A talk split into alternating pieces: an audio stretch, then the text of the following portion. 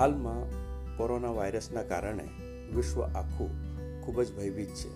તેવા સમયે આપણે દરેકે હિંમતથી સામનો કરવાનો છે આ કોરોનાનો અને દરેક આપણા સ્વજનને આપણે સંભાળવાના છે.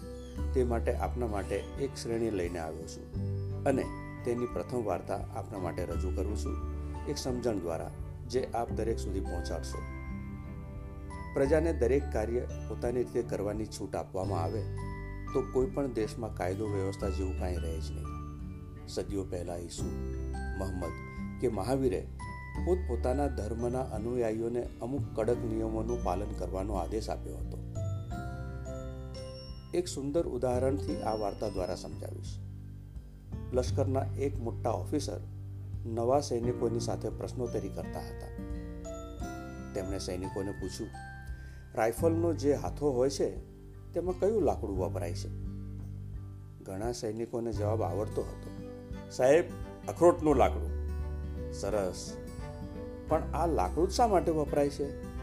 સર, આ લાકડા પર ઋતુઓની અસર ઓછી થાય છે. ના ભાઈ, ના. બીજો સૈનિક કહે, સર, હાથમાંથી સરકી જતું નથી. નો યંગ મેન સર, બંદૂકનો હાથો બરાબર ચળકી શકે, તેથી આ લાકડું વપરાતું હશે. અંધારામાં દેખાય ને?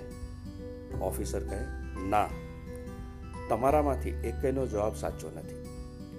અખરોટના ઝાડનું લાકડું જ બંદૂકના હાથામાં વપરાય છે. કેમ કે એ આપણા લશ્કરનો નિયમ છે. અહીં બધું જ નીતિ નિયમ મુજબ જ કરવાનું હોય છે.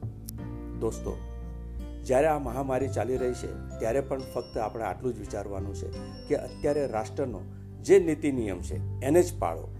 પોતાની બુદ્ધિ ઓછી વાપરો અને જે રાષ્ટ્રના વડા જે કોઈ આપણને સલાહ કે સૂચન આપે તે મુજબ આપણે વર્તીશું, તો જ આ મહામારીમાંથી બચીશું.